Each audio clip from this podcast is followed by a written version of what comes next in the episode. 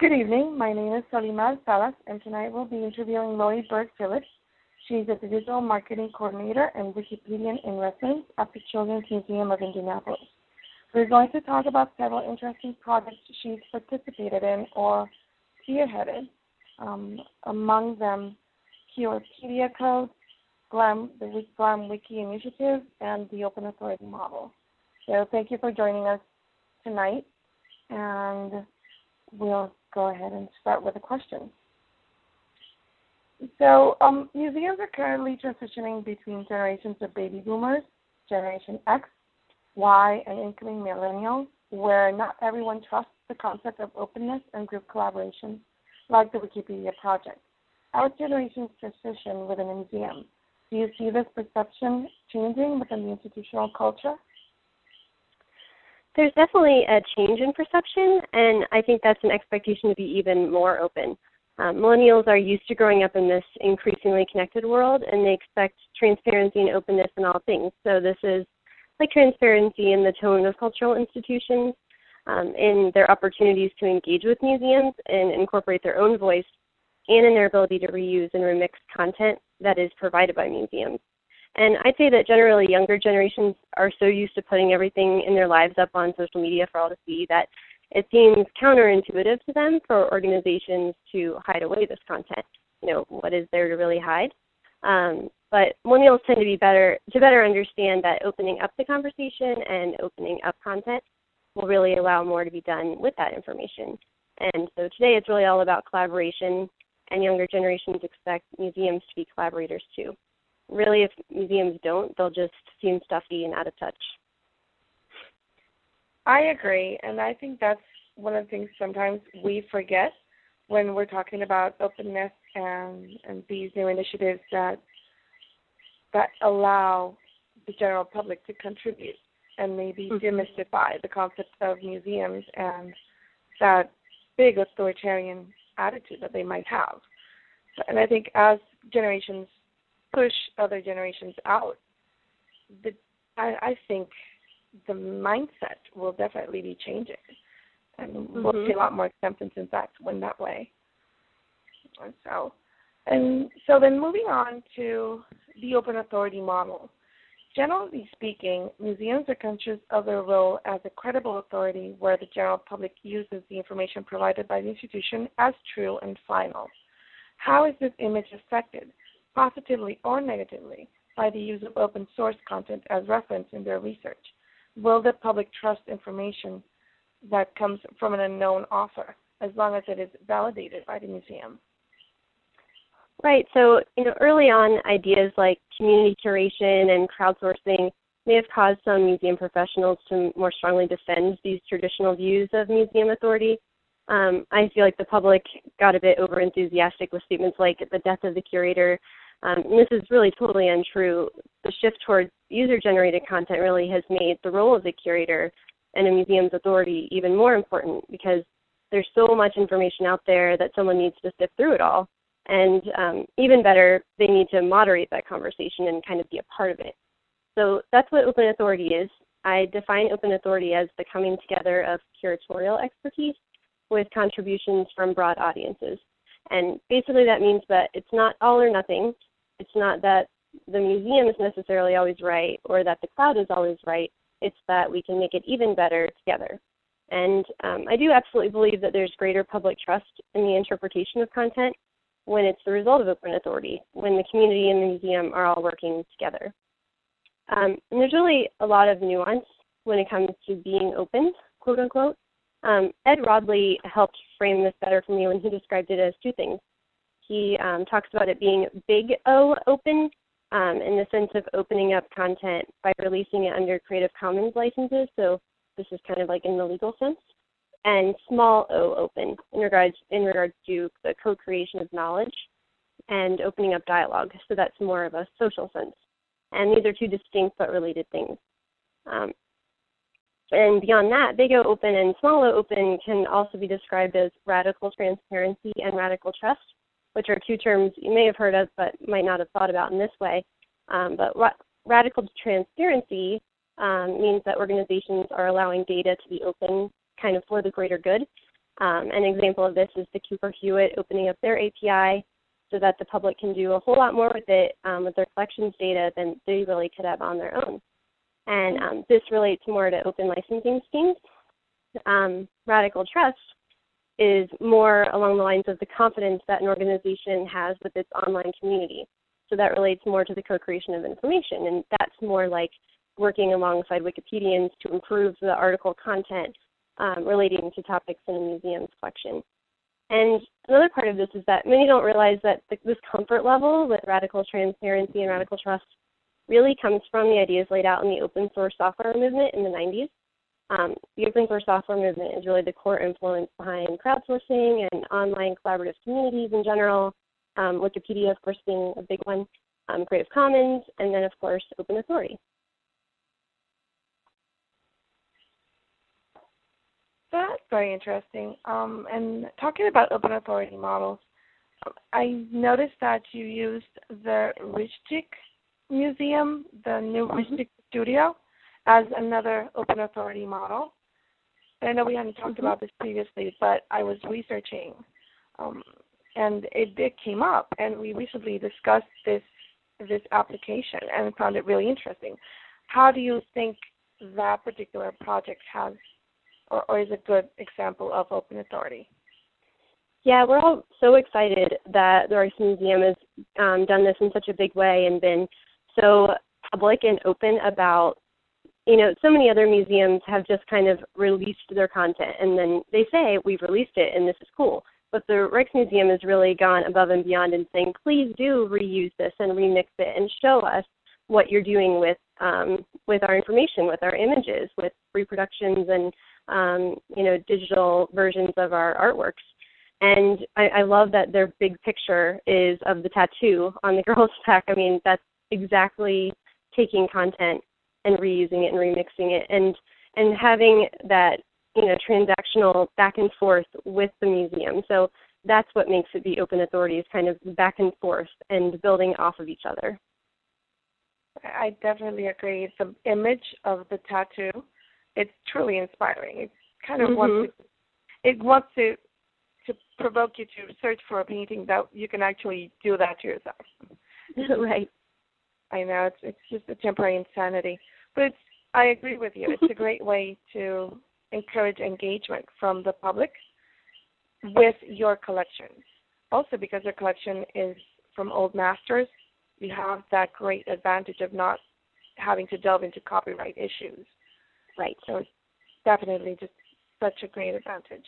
And so moving on to other projects, we can probably come back to that one later on. Um, so I wanted to touch um, upon the Glam Wiki project. Um, I've read I've read that you've been very involved with the Wikipedia and also with the Glam Wiki project, which is about um, galleries, libraries, archives, and museums in Wikipedia. Um, and then my question would be, how can museums be encouraged to participate in this project? Has there been an occasion where an institution has expressed hesitation to participate because of copyright concerns? with their images or ideas? And have you seen an increase in museum participation since the Glam Wiki started? Mm-hmm. So, um, in the U.S., really the best way for a museum to connect with the Glam Wiki community is by joining the Glam Wiki US Consortium, and that's at us.glamwiki.org. Um, and you can also find the listserv there, and that's um, the best way to join the conversation with us. Um, and the consortium was really the main result of my year serving as the U.S. Cultural Partnerships Coordinator for the Wikimedia Foundation. Um, and in that role, I went around and kind of served all of the U.S. in um, helping museums connect with Wikipedia and building the infrastructure needed to make that happen. Um, we had so much interest from museums and not enough Wikipedians to really support them. Um, but by 2012, which is the year that I was serving in this role, um, there were a lot of museum professionals from existing GLAM partnerships who really had become experts in GLAM Wiki in their own right. Um, so we were at a point where GLAMs could help GLAMs. It didn't have to be everything funneling to about three of us Wikipedians to solve all the time.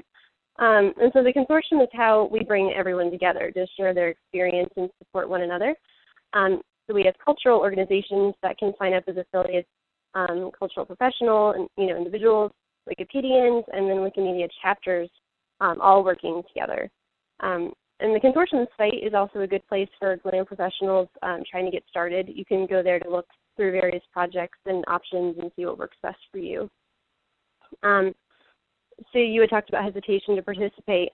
Um, in the past, we were doing a lot of convincing and explaining about Creative Commons when we were getting started with all of this. Um, but really now savvy museums understand that it's a matter of staying relevant, which I've said earlier, that's a word that comes up a lot, relevant. Um, you know, and in tune with user expectations to um, open up your content.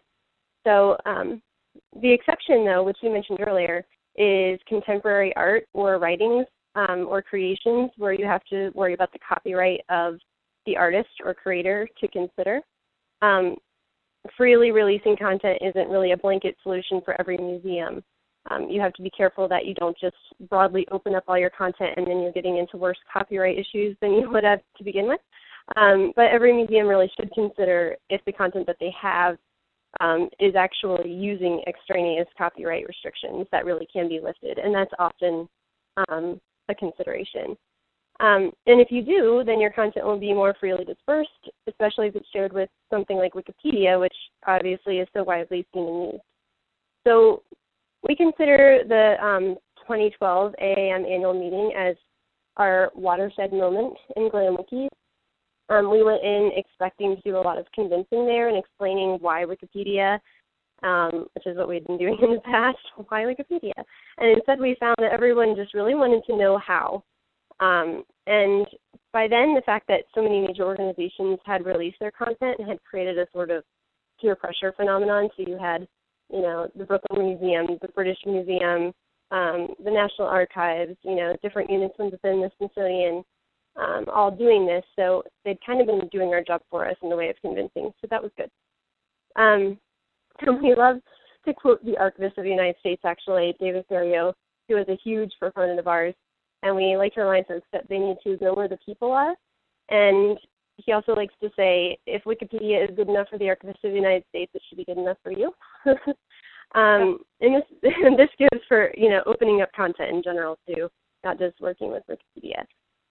So I think nowadays it's understood that the current norm is to release content um, into the public domain or Creative Commons, and this perceived value of maintaining copyright, often for image sales, is really overinflated. Um, and then when it comes to the increase in participation, um, before the GLAM Wiki initiative began to organize, um, the museum wanted to work with Wikipedia. It was really nearly impossible the Wikipedia community is really set in its ways and can seem rather combative, actually, to while meeting newbies, you know, people new to Wikipedia um, who may make some mistakes. Um, and the GlamWiki community does um, a lot of in-person outreach around the world, and this really gives a friendly face to Wikipedia. Um, and we help museums navigate Wikipedia, and we'll um, come to a museum professional's defense on Wikipedia when it's necessary, so this sort of, you know, hand holding in a way really has made a huge difference in the cultural sector's ability to share their content and has led to a huge increase in participation. Um, went from a few brave museums who I could count on my hands um, to now we have over 50 museums around the world who host Wikipedians in residence, and I would say safely over 100 who have carried out a Wikipedia partnership in some capacity that is truly fascinating. I I was reading about the project and I was wondering, Puerto Rico, which is where I live and work, is usually in a fuzzy place um, in terms of are we Latin American, Caribbean, or U.S. territory, which is what we legally are. If if I were in, if I were interested in participating in the Glam Wiki, would I go under the U.S. model? Um, and what was it? The topic? Can you say that um, again? Which one? So if I'm working, I work at a museum in Puerto Rico. So our museum. In okay. Puerto okay. Rico. And so if we were interested in participating in the Glam Wiki project, what yeah, because we're yeah, we're kind of just in this really strange political status right now. Mm-hmm. um, would we be considered U.S.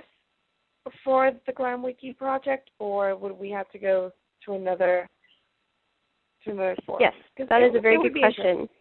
Yeah, that's a very good question.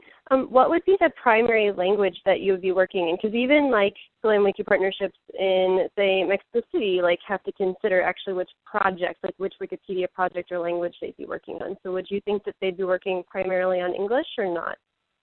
Hmm, good question. Because right now we're we're transitioning our website um, to be fully bilingual. Mhm. So I would say we would aim for bilingual, so English and Spanish, but in reality, our main language is Spanish. Mhm. So maybe this would tip the decision making process that way in terms of having that be the key decision maker. Yeah, that's a really interesting conundrum I've never actually been put up against before. But I would probably say that there's more resources right now in the GlamWiki US um, group but there is also a strong contingency down in Mexico City is probably the closest like of the um, Spanish Wikipedia. Um, okay. So Wikipedia is all separated out by language. So right. English Wikipedia is clearly the largest, and it's used all over the world. It's not just the U.S. So that's kind of strange. So both GlamWiki UK, or I'm sorry, Glam UK, you know, Wikimedia UK over in London, obviously mm-hmm. they edit the English Wikipedia as well. So there's all these like overlaps. So I would say that probably there's more resources for in GlamWiki US, but I would probably connect you with um, just because it's the nearest group, Wikimedia Mexico, just to connect with their translation efforts because they do a lot of translation efforts back and forth between the Spanish Wikipedia and the English Wikipedia. Okay, well, well that's something to pursue later on. yeah. Yeah, I mean, because I think I'm talking about open authority models as we um, from my experience, we started with the Google Art Project, which is now the the culture the Google Cultural mm-hmm. Center. Um, and so we have a, a, a section of our collections online. So it was very relevant for me when we were speaking about open authority. and I was reading about it, just how how slowly but surely institutions are tapping into, be it baby steps or just full force, into that open model that that's sharing information and seeing how much they can share and how far their reach can can go. Mhm. truly fascinating in that way. And then so going on to other projects that you've worked with. Another very interesting project that I found and that is also related to the Wikipedia um, site are QRpedia codes, mm-hmm. which I've found fascinating because we've tried to install QR codes, but it's the curators and the exhibition um, managers and installers, they're still not quite sure how a QR code works, and they just think putting it on is a great thing. But I I keep telling them you have to have somewhere that QR code is going to land you on. Right. So so you need to give me a destination so I can give you a QR code that's worthwhile. So, so right. the QRpedia codes are wonderful because they they already push you through to a destination. You just need to identify what you want to do with it. And then that led me into this question. Um, because when I read in an interview you did with Elizabeth Quaglieri, you mm-hmm. narrate a wonderful anecdote about a father using QRpedia code to learn more about the Broad Ripple Park carousel's history. This brought up two questions for me. Do you have an alternative for people who do not have a smartphone to access the information in the Wikipedia article? And two, and I'm talking about in the galleries, and two, can the use or traffic of the QRpedia codes can be quantitatively measured to present results as to how many people use this tool. And this is more thinking about justifying maybe an investment on behalf of the museum into this project and just making it a little bit broader. So, mm-hmm. what are your thoughts on this? Um, so when it comes to the statistics, um, the QRpedia site does allow the ability to see the stats on the codes. Um, and I just checked yesterday, and we're at 13,000 scans um, with only six codes around the museum um, since 2011. And I had started to say that um, we only do a handful of codes because they're on um, major objects around the museum that are kind of iconic objects that we've written Wikipedia articles to. That's why we only have a handful. It's not tons of them. Um, are you hearing me okay now? Yes, I am. Good. Okay. Um, we average actually about eight scans a day on some of our most popular codes. People are usually um, surprised by that because it seems like there's such a high barrier to you know entry to get to these codes um, with just the technical everything to do to get to them. But people are using them, and sometimes it can be as high as 40 or 50 scans on our really busy days, which is pretty amazing. Um, and so you asked about kind of having a um, QR alternative um, in our exhibits, um, and having something like a handout or an on-site digital screen. Those are kind of the two other like alternatives to the information that the QR PDA code might go to. Um, it just doesn't really make sense for the design of that exhibit, but that's um, really a lot to do with the fact that we've added QR codes to long time existing exhibits. Um, but that's not to say that we wouldn't consider that option for future exhibits. Um, okay. But really, the most important thing is that um, the levels of information that are provided um, for those who wish to know more. So, um, being a children's museum, we have very strict word limits on our labels. So, you know, we can only do like 25 or 50 words on a label. That's not a lot of information to share. Um, but, you know, family learning is so important to us. That's our mission, is family learning. So, having the ability to, you know, scan a code and um, just like I described with the, the dad with the telling the story about the carousel to his daughter, um, you know, having the ability to scan the code and read all of that information and um, share it with your family and share your own memories. That's a big part of our mission. Um, and then a big part of it also is the fact that um, QR PDA codes, you know, detect the language in your phone and go directly to the Wikipedia article in that language. That's the really unique part of QRpedia and really has huge implications for levels of accessibility in exhibits.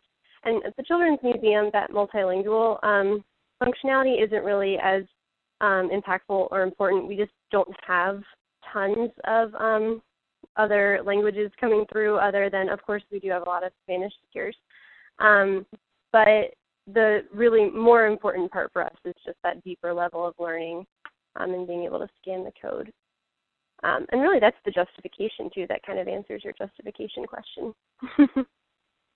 Definitely, I read the article, the carousels article on Wikipedia, and it really gives you such a deeper understanding. I have never, regretfully, I have never visited the Children's Museum, but it really gives me a visual of of of the history of that object and how prominent it has to be in terms of a protagonist within your collection. So definitely, I really need to congratulate you because it really is an amazing job. Oh, thank you. Actually, it's funny that you mentioned that article. The rest of our Wikipedia articles are definitely not that extensive, but that was a, a very special project where we knew that we wanted that article to, to be very expansive and we knew there was a lot of content. It, it started out actually as a stub, which means that it had just like a few sentences or a paragraph on it. Um, I reached out to a known featured article writer within Wikipedia. Now, featured articles are, if you look up in the top right corner of any Wikipedia article, or, or not any, because there's not very many that have it, but if you see a bronze star in the upper right hand corner, that means it's featured, and there's only 0.01% of Wikipedia articles that are featured. they go through a really rigorous process, and they can lose featured um, status too. So um, you have to keep them, you know, well edited. Um, so she, this Wikipedian came and met with our curators, um, and they gathered every definitive source on our carousel that exists, and it is all in Wikipedia now, um, expertly written, um, expertly vetted by the community. And our curators now say it is the definitive source on the carousel that exists in the world. They say that they go to Wikipedia double check facts um, on our carousel. So we're very proud of that article.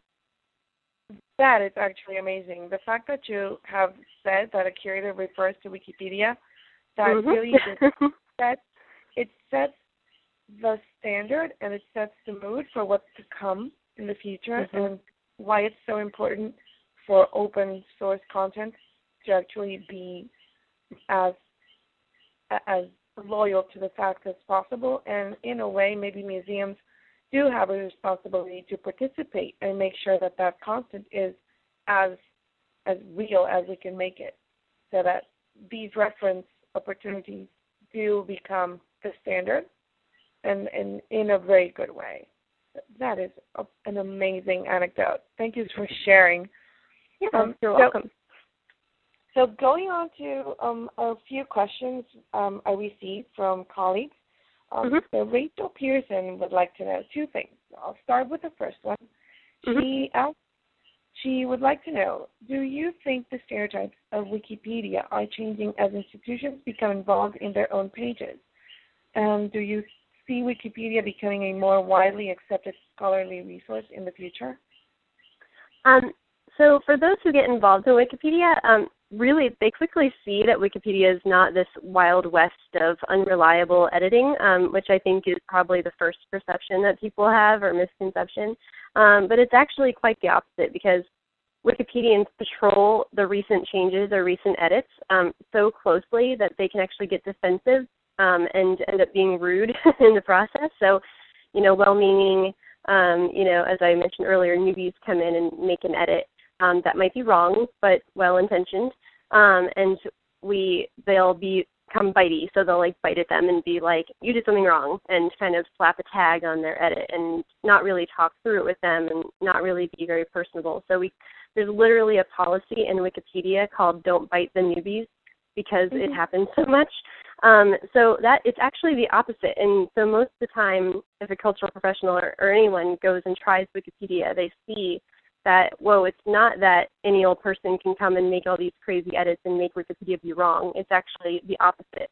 Um, Wikipedians are becoming really bitey because they're trying to keep it from being um, inaccurate. Um, and so this is really the new stereotype, really, um, or might become the new stereotype. And that's the stereotype too. Wikipedia has some crabby community members, just like any other online community. Um, but it also has a whole lot of helpful people who understand that you're there editing in good faith. So um, my colleague um, and friend Sarah Stierch, who's um, known for her work with Wikipedia and the gender gap um, in trying to get more women involved in Wikipedia. Um, she actually developed a new little home within Wikipedia. It's a wiki project, and it's called the Tea House. Um, and it's a really beautifully designed space within Wikipedia, and you can find it um, in the Wikipedia search box by just typing WP colon Tea House. Um, and it's this little welcoming spot um, that you can go and ask questions, and they can seem like the stupidest question on the planet, and friendly people will answer them. Um, and I think that that's made huge strides in kind of combating this stereotype. Um, just really quickly to answer the scholarly resource question, it's one we actually get a lot, but it's really easy to answer because Wikipedia is really not trying to be a scholarly source or a scholarly resource. Um, Wikipedia is an encyclopedia, so it's therefore you know tertiary, and it it is and always will be a starting point for research um, to you know guide people to the scholarly sources. But the question really is, will Wikipedia become accepted as a neutral resource? Um, you know, people always see that it thinks that it's like unreliable, but really Wikipedia's main goal is to be neutral, and really it does overall maintain that neutrality um, tooth and nail. I mean, that's the main goal of the community, and I personally feel that they do a really good job of it. That's true. I mean, um, I have used Wikipedia as a reference, and they do a really good job of presenting multiple points of view on any mm-hmm. topic, um, trying to keep that neutrality, trying to keep that objectivity to right. make it a reliable source. I, I have seen that coming through. Um, so, and Rachel also wanted to know, you've said that you do not feel that QR codes are the final solution for museums in connecting visitors to deeper levels of engagement. Where do you see the next step in this development, and do you think this will be complete, complementary to the QRpedia project? So really QR codes and I feel like QRpedia are a great resource for now, and I think they'll continue to be. But um, and I'm not necessarily an expert on things coming down the line, but thankfully I am on the advisory panel for the New Media Consortium's Advise um, Horizon report, so I see what other people are talking about, and I know that two of the things that people are talking about a lot more. Um, and coming down the line are um, augmented augmented reality a lot and location based apps. And those really um, are two things that are pretty well known nowadays. I mean, there's Foursquare, there's Yelp, the Yelp monocle is augmented reality. People often are using location based apps and augmented reality without even really knowing it. Um, but museums are really just starting to tap into the potential of both of those um, to access deeper, deeper levels of information, um, both with augmented reality, you know, lifting your phone up and kind of seeing what pops up, or location based where you're geolocated and something pops up on your screen right where you're at. Um, so those are definitely coming down the line. I think we've just really hit the tip of the iceberg with that. But the reason that I think QR will continue, I think, to stay relevant um, is that it's really not always best to move on to that next coolest thing um, because you have to really consider the lowest common denominator of your visitors um, and go with what your visitors are comfortable using. You know, so you can't take away the wall label or the handout, you know, or the QR code if that's what right. people are using to get to the information. Um, so you're not you don't want to skip all of that and then people can't access it. So that's what's most important to museums is you know, getting people to access that information.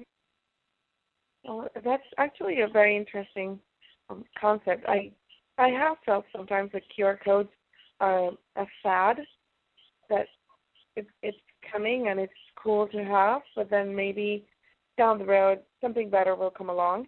And now right. that you mentioned the location app, um, I recently visited the Museum of London, and they have mm-hmm. a fantastic location app where they have been able to merge when you're visiting the city of London with images from their collection and documenting and creating these these sites within London. So you don't have to be in the museum. You can go around London, and with that app, you can actually have a self-guided tour of the city of London. And all That's of it, awesome. It is fantastic. I can actually email you a link later on. So sorry, it's just random things that come no up. that's a great example of you know kind of taking your collection and making it you know relevant to where the people are you know literally putting it where the people are so i think that's a great example no definitely it's actually we've talked at the museum we've talked about um, doing guided tours using gps on the phone mm-hmm. but because it's such an old building the walls are so thick the signal is not strong that's actually yes. not something feasible for us so yeah, it's, it, it, the technology goes forward, but maybe the reality is not quite up to what exactly. technology needs. That's another lowest common denominator you have to think about is your museum's lowest common denominator. exactly. I mean, you have to work with what you have and and what works and what what doesn't. Um, and so and another question is from Jennifer Ferrin, and she wanted to know um, about which factors led you into focusing your research on the potentials of Wikipedia for cultural institutions. I really love this question because I was actually exactly where you guys all are as museum studies graduate students when I got started in Wikipedia. Um, and it was for a collections care and management course. And we were actually tasked with figuring out um, as a class if Wikipedia could be used as the collections management system of the future, right? Um, and this was before the GlamWiki initiative had gotten started, and it was before the Campus Ambassador program was started with Wikipedia. And Campus Ambassador are Wikipedians who help professors um, implement assignments in their classes.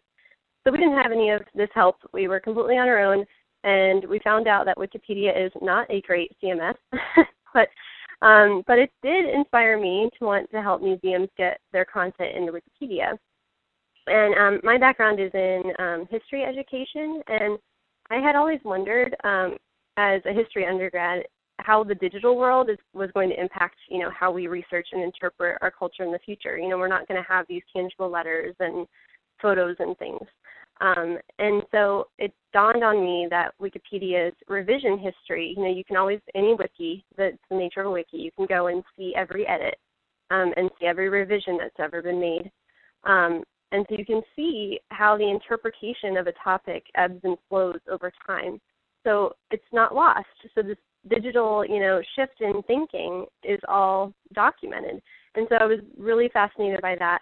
And um, luckily for me, at the same time, another history student was writing his thesis on the same topic on the other side of the world in Sydney. Um, and his name is Liam Wyatt.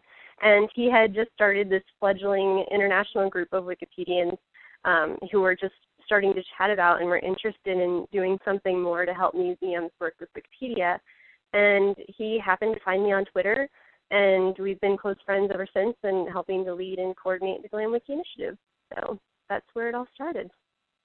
That is fascinating. And that actually reminds me of something I read in your blog about digital humanities. I had not mm-hmm. heard of that term, and it really sparked a deep interest because my background is in anthropology. So mm-hmm. I, I just the study of how technology is affecting how we interact with each other, and that's on an individual level, but also from the institutional level, from museums, which have this mission to educate, um, promote knowledge about in specific collection, be it plants, be it art, be it um, bones, whatever. Um, and it's it's very interesting how how technology is helping to actually transcend geographical barriers. Like you said right now, you started this dialogue with this person in Sydney, Australia. Like that's mm-hmm. completely on the other side of the world. So I think technology is actually bringing us forward so much. It's just we have to, like you said, keep a rein on it. So as long as we are willing to input, and we don't have to complain later on when when things get out of control. You know? right, and you know, um, back when I was interested in all of that digital history stuff, I I don't know the whole history of the term um, um, digital humanities. Um, it might have started back then, but it I didn't um, discover that term either until a few years ago, and I kept trying to find my my place kind of in the academic world. Like I knew I had all these ideas in my head, and I just didn't know where other people were talking about them. What are they called? You know, and um, and I just want to encourage other you know grad students. I am very recently uh, um, graduated, so I was just where you guys were you know that to keep looking and trying to find that community that's thinking about that thing that you're trying to figure out because it's definitely out there um, and i'm i'm not a techie techie person but i happen to just be interested in things related to you know some of the museum tech world. And so finding the digital humanities folks i was just like these are my people you know like they're they yeah i don't have to know how to code to be able to talk about these things with these people. So um it's very true that you know as we're moving forward we kind of solve our own problems i think i think that's the best way to end this interview. So if you have any closing remarks you would like to share? No i think that all the questions are really well covered. Thank you very much. No thank you for your time. We i really appreciate your giving me this time to talk with us and to share with us your expertise and your experience. And really just congratulate you on a great, great contribution to what museums are doing right now and kind of just opening doors on how we can actually contribute to further our mission. So thank you so very much. Thank and, you so much. Oh, it's, it really has been a pleasure.